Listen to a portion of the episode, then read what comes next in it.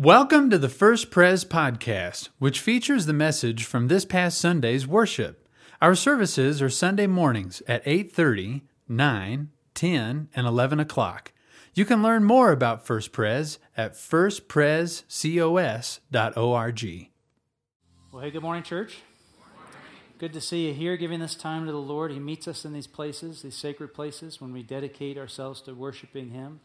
Uh, it changes things, it changes our hearts change, and that changes the world.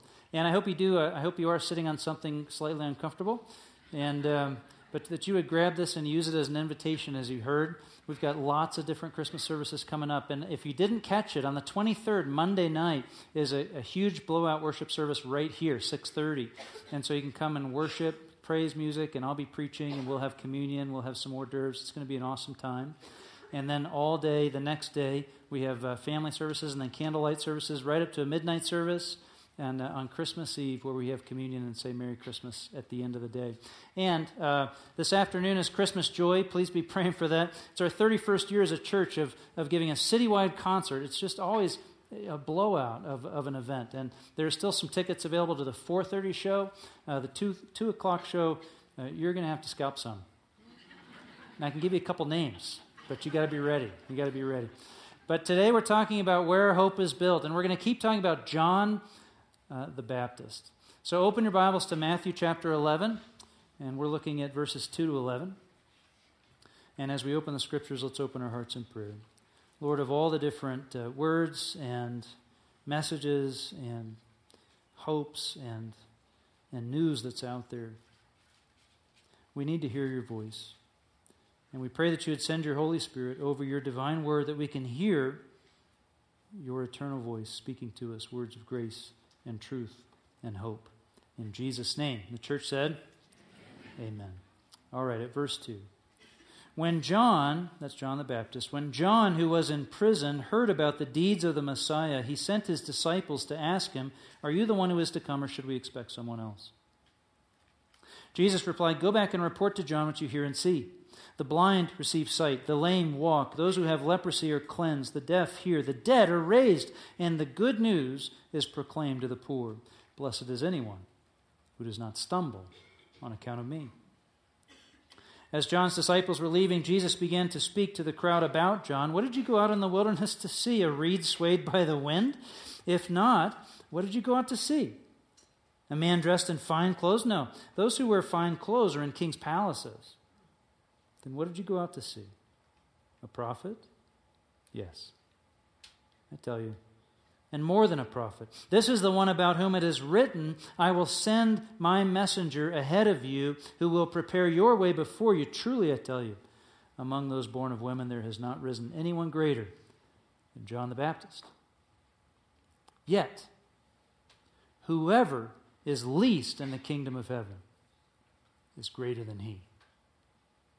This is God's word, and we're grateful. Amen? We're talking about glimmers of hope. Glimmers of hope. And Christmas cards have, have started coming in. You know, we're opening Christmas cards. We love to get Christmas cards. And Christmas cards means, means one thing it means glitter bombs, right? You know the glitter bomb? Like Christmas cards are awesome. I love Christmas cards. Every now and then you open one and it just explodes like a glitter bomb. It goes down your sweater, down your pants, into the keyboard of your computer if you're sitting at your desk. You know, and it's it's not until April that people stop pointing out the glitter on your face from where you you know you touched your keyboard and you scratched your face or something. Thank you, thank you. But we love that. I love the glitter bombs. Mostly, I love them because of the message that's inside of them. It's the message that we need. It's the message. We're looking to build hope, an unshakable hope, an optimistic confidence in the future. And we're, not, and we're looking to build it on something solid, right? Something that'll last, something that's firm, a message that will endure. Not, not glitter, but something like a, a stone manger where Jesus was laid, something rock solid. Abigail and I, we were um, taking a long drive and we were listening to a. Uh, uh, satellite radio station that plays Christmas songs. And after about an hour of that, you realize, we said to one another, you know, there's only really like five or six Christmas songs. Have you noticed that? It's the same five or six songs.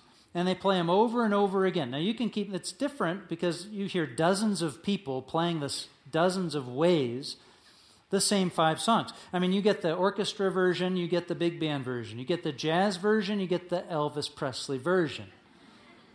But it's the same song. So I got to think of where do these songs come from? Most of these songs were written in the 1930s and 40s. Do you know that? They were written when, when we, having just survived the, the Great Depression, World War II, we were in this place as a, a nation where we needed hope. And we needed, like, some escape.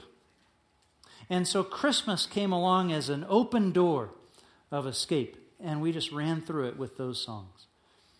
I'm dreaming of a because everything will be awesome, right? I'll be home for, of course, everything works out on Christmas, you know. And Santa Claus, what's he going to do? He's coming to town. He's going to show up right here, baby. And all these songs, all these songs were kind of little little ways to escape. To, to sort of taste something a little bit easier, a little bit nicer, a little bit with a little bit more hope than life as we were experiencing it. And so we still sing those songs. I guess we're going to sing them for 500 years. I don't know. We still sing those songs. But you know what? They were looking for hope, and they kind of missed it. Because hope, friends, it isn't found in escaping into the sentimentality of Christmas, is it? No, hope is found in Jesus. Hope is found in Jesus. So those songs, sometimes to me, I mean, I love them. I know you love them. I'm not going to be up here be a Grinch. There's a great songs. We love those songs. But sometimes those are like uh, they're they're kind of like glitter bombs with no message, all glitter. You know, what if you sent somebody a Christmas card, no card, just a bunch of glitter in the envelope. Don't do that to me, please. Do not do that to your pastor who cares for you. No. But that's not the kind of hope we need, that kind of glitter bomb, no message hope. Our hope is built on nothing less than Jesus' blood and righteousness. Amen. John the Baptist uh, was our hero last week, and we rejoin him for the next uh, thrilling episode. But he's no longer by the river on the top of his game in his camel hair coat, wowing the crowds. See, right after that, he got arrested. Herod had him arrested, had him thrown in prison. In fact, he had him kind of sent off. The historians tell us that John the Baptist was sent to a fortress called Fortress Machaerus, which was on the far side of the Dead Sea, which is this just this isolated, dry, hot, desolate place. And there he was he was set to rot in jail.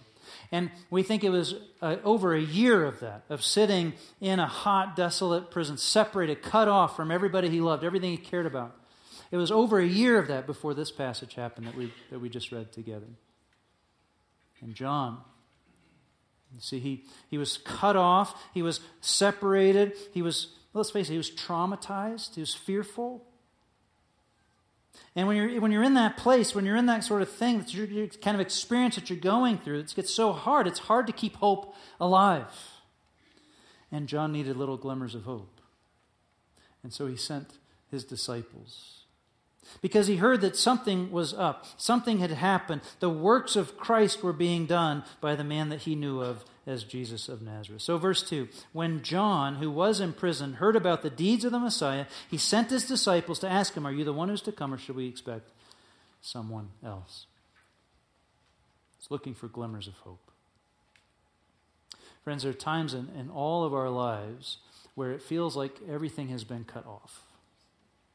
And we begin to wonder can we keep hope alive? Kay Warren uh, lost her son in April 2013. Her son was named Matthew, and after a lifetime of, of battling, combating uh, mental health issues, uh, at the age of 27, he took his own life. And Kay and her husband Rick Warren, very famous pastor and author, church leader, they were tempted to fall into utter despair, to just get swamped by the hopelessness. But after, after a few years, Kay was, was ready to stand up and speak. And the words that she wanted to speak were words of hope. So she gave a talk. She gave a talk called Finding Hope Again. And, and I first heard this talk on uh, the Focus on the Family podcast. It's still there, but you can just Google it. It's on YouTube. It's worth the hour. Because Kay Warren, having come from that much, uh, that much despair, that much pain, she stepped forward and she said, You know what? Even after that kind of despair, you can find hope again. What she said was, There are things that come in and they cut us off. They cut us off from hope, and, and they leave us feeling like there's no hope for us in the future. And she actually revealed some things about herself that no one, she had never revealed before, that she had been molested when she was a child, and that there was struggles in her parenting, and that there were struggles in her marriage, even before losing Matthew. And she said, Now that I've been in this place, I've studied how hope can get ripped out of our lives And she offered a list. She said, Here's a list of things that you're pro- you'll probably experience in life. And these things, they can rob you of hope. Traumatic events, unchangeable circumstances, mental health problems, physical health problems, crushing disappointments, devastating losses. She went through each of these. And she said, Each of these can drain your hope. They can pull your hope away from you, they can leave you feeling cut off.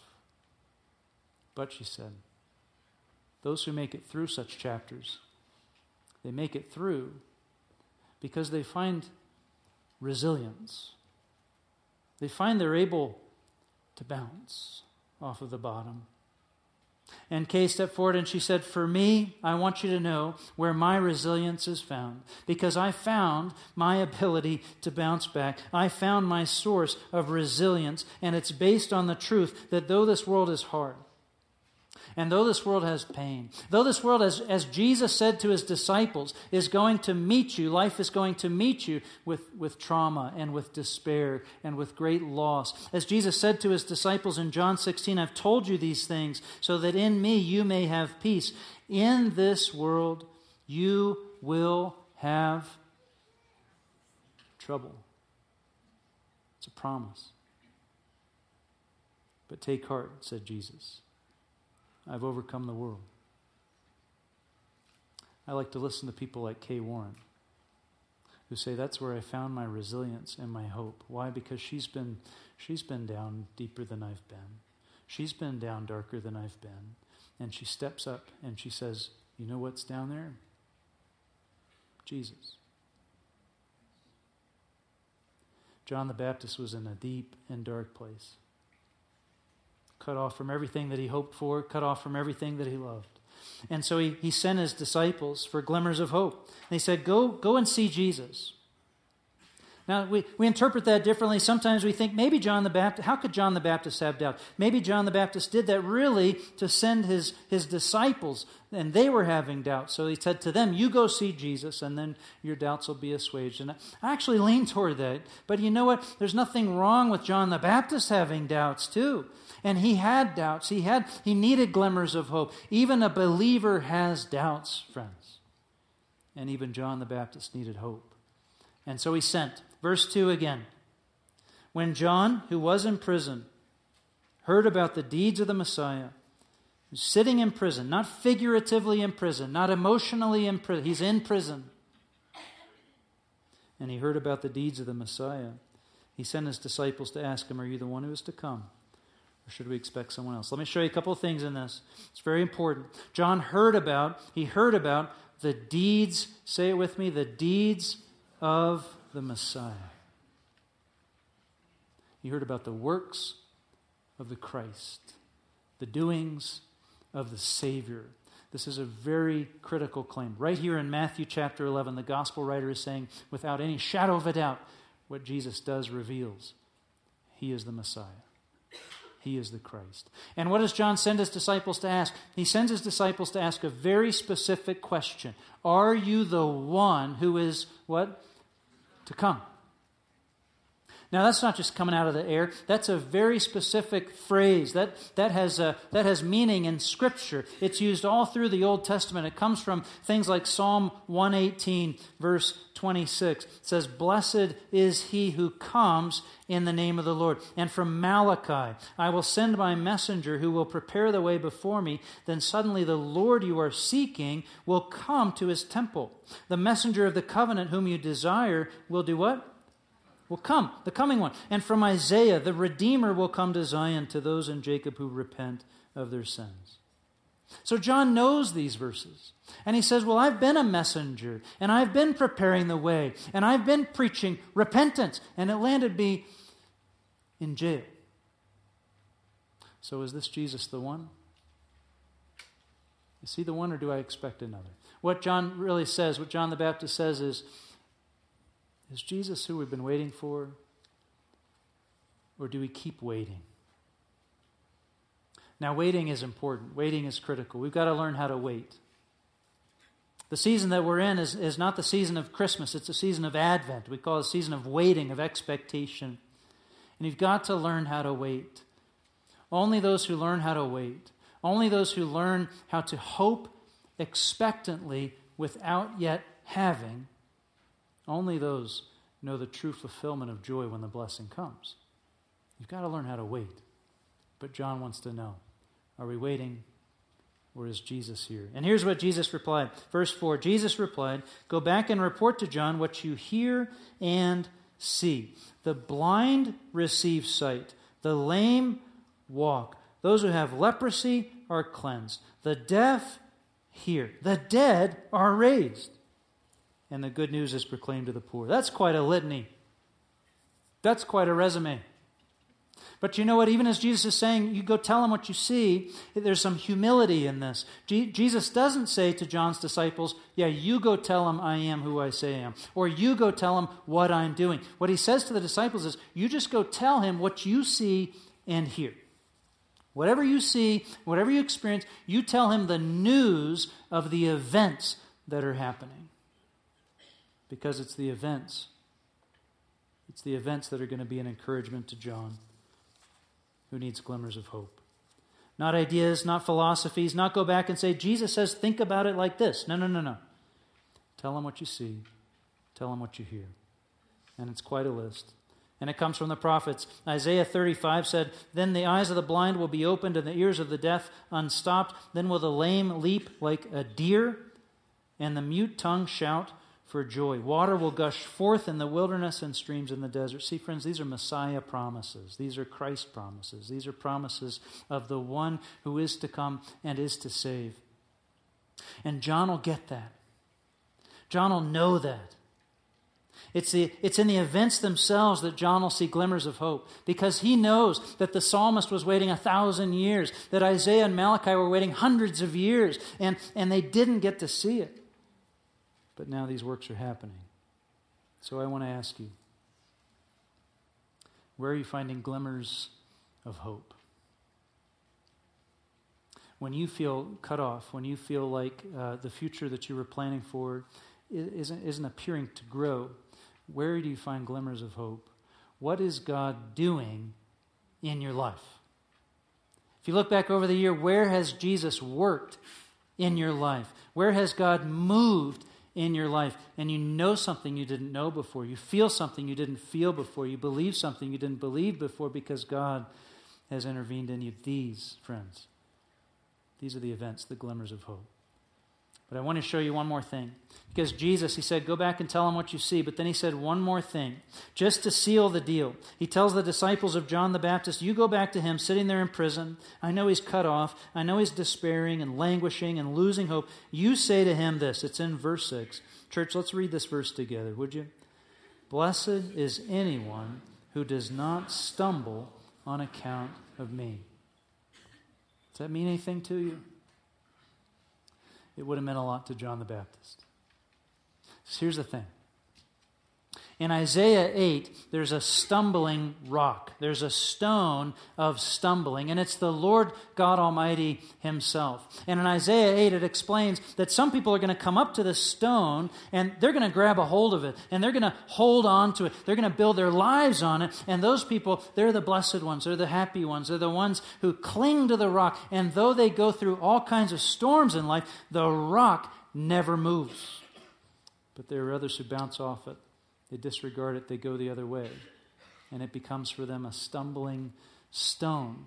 But what Isaiah 8 says is that that stone is the Lord God Almighty. Let me show this to you. Isaiah 8. The Lord Almighty is the one you are to regard as holy. He is the one you are to fear. Who? The Lord Almighty. He is the one you are to dread. Don't dread things out there in the world.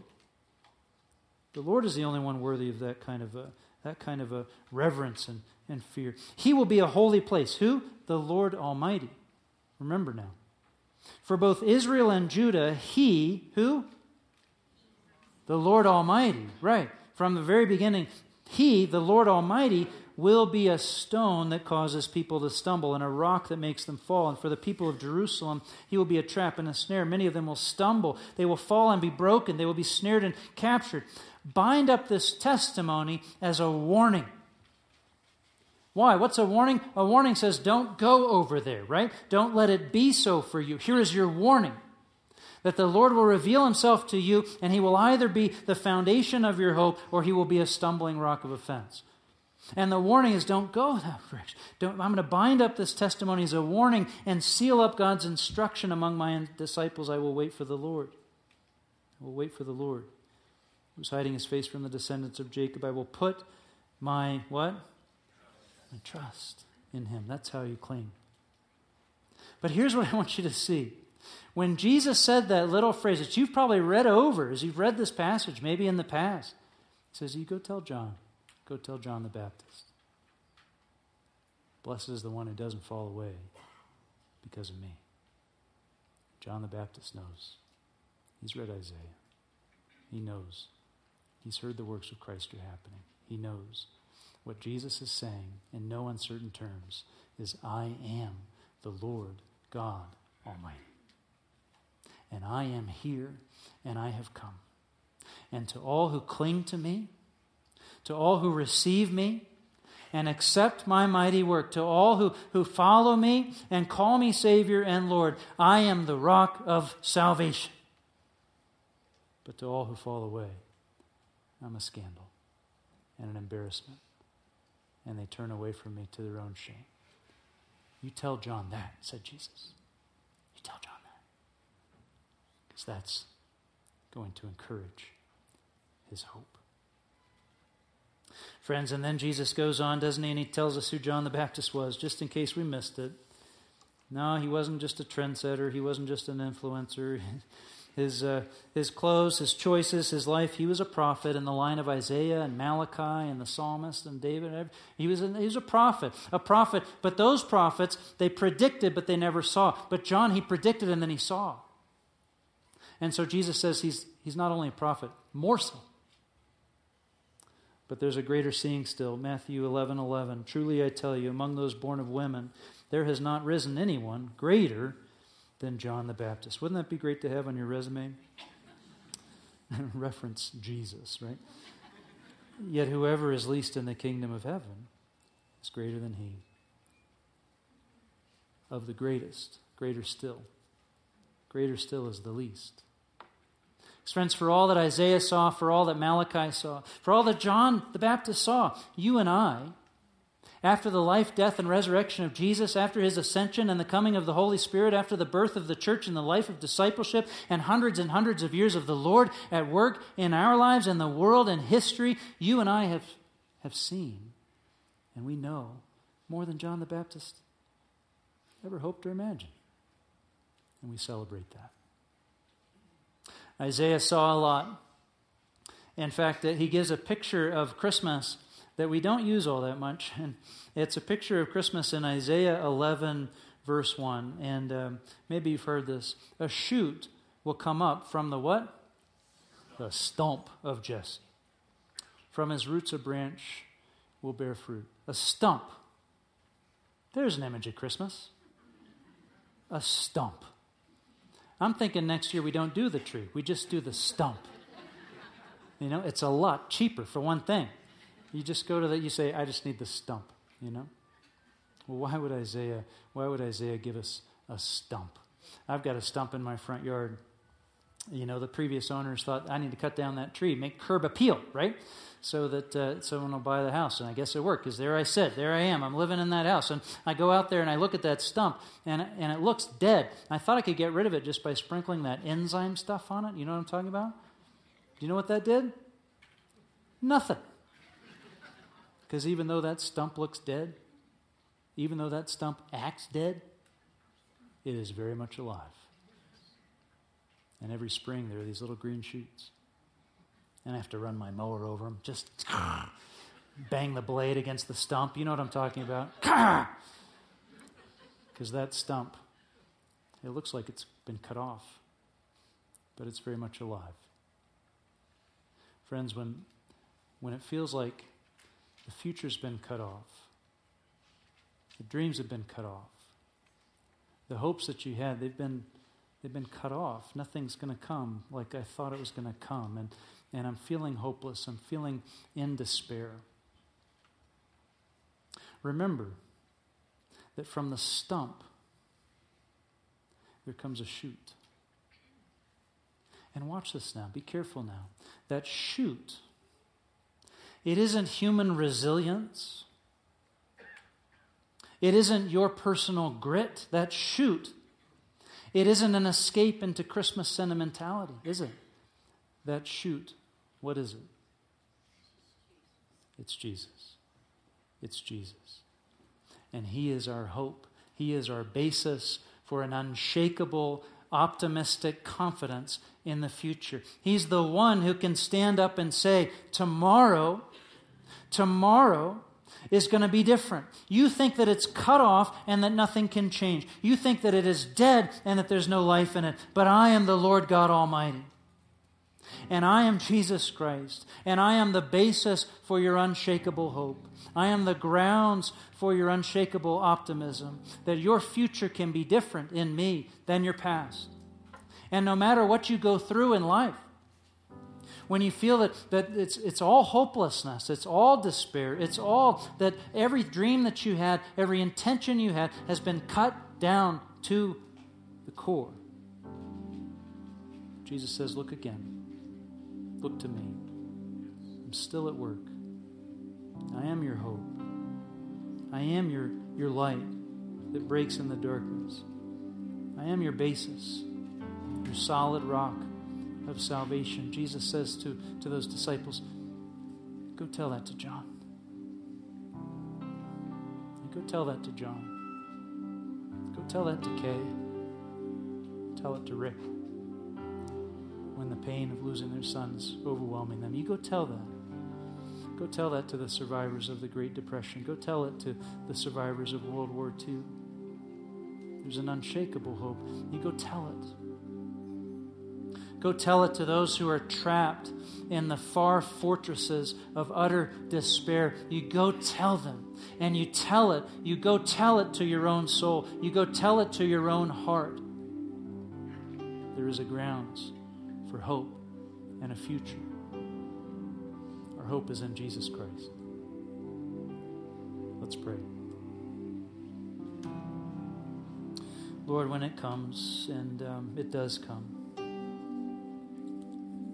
and it feels that things are getting cut off, things that we intended, hoped for, invested in, had our hearts wrapped around, and all we see is a stump. Lord, a stump is all you need, a stump is all you called for. And you bring life, you bring green shoots, you bring the works of the Christ, glimmers of hope. Lord, let it be so for every heart in this room, every, every heart in the sound of my voice. That they would run to the rock of salvation and cling to it and never turn away, never bounce off, and, and hope in you and rest in you and trust in you for eternal life through Jesus Christ our Lord. Amen. Thanks for listening to the First Pres podcast. If you would like more information, you may visit our website at firstprescos.org.